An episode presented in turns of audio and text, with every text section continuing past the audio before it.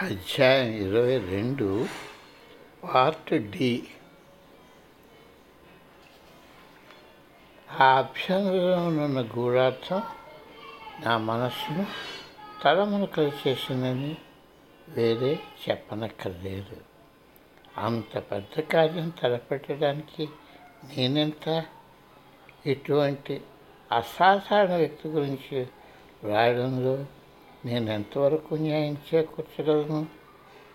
ఆయన నా జవాబుకి ఎదురు చూస్తున్నానని గ్రహించి నేను వ్రాస్తానని మాట ఇచ్చాను నేను అది నా ముసలితనంలో పర్వతాల మధ్య నివసిస్తూ ఆ పని ప్రారంభించి మా గురువు గారి మహాసమాధి తర్వాత దాన్ని పూర్తి చేస్తానని నేను తలిచాను.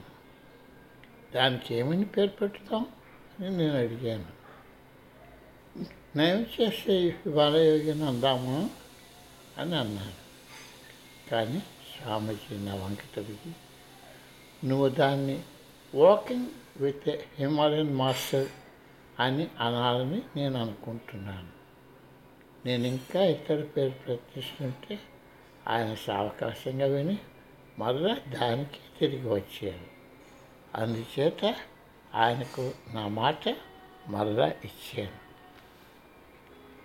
దారి ఆఖరు మేము చిన్న గాడిదలపై ప్రయాణం చేసాం అవి మెల్లగా అడుగులు అడుగు వేసుకుంటూ ఒడిదుడుకులు లేకుండా నిటారుగా ఉన్న కొండంచు నుండి మమ్మల్ని మీదకు తీసుకొని వెళ్ళాయి.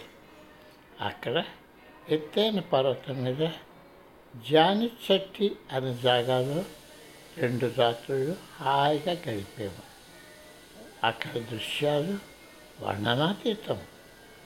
సాయం సమయంలో స్వామీజీ ఆధ్యాత్మిక జీవితంపై ఆచరణలో చూపించగలిగే ప్రవచనాలు మాకు జ్ఞానోదయం కలిగించాయి. మాకు తెలిసిందే ఆయన మళ్ళీ చెప్పారు. సాధన ఎంత చేశారు? ఆధ్యాత్మిక పదంలో ఆయన ఎంత ఎదుకు ఎత్తుకు ఎదిగాడు అన్నది ఇతరుల పట్ల ఆయన ప్రవర్తన తీరులో కనబడకపోతే అది లెక్కలోనికి రాదు.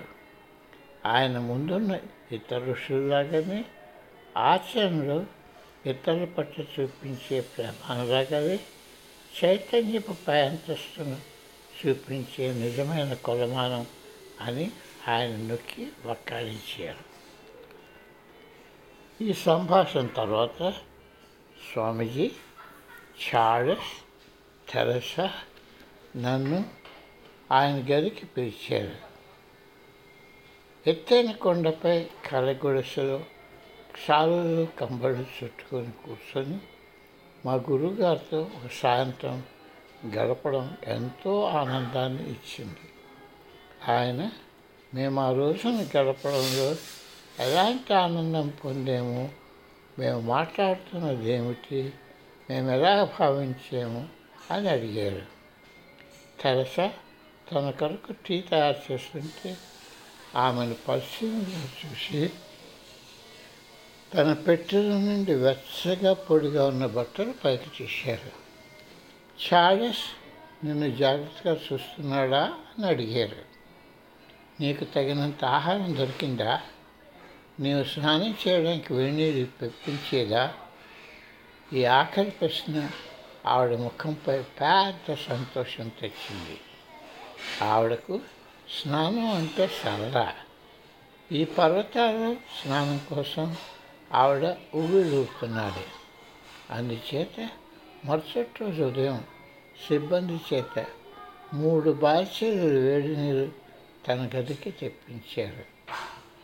నేను ఆయన వెళ్ళిపోయాక ఆవిడ హాయిగా స్నానం చేసింది. గురువు గారి జీవితం.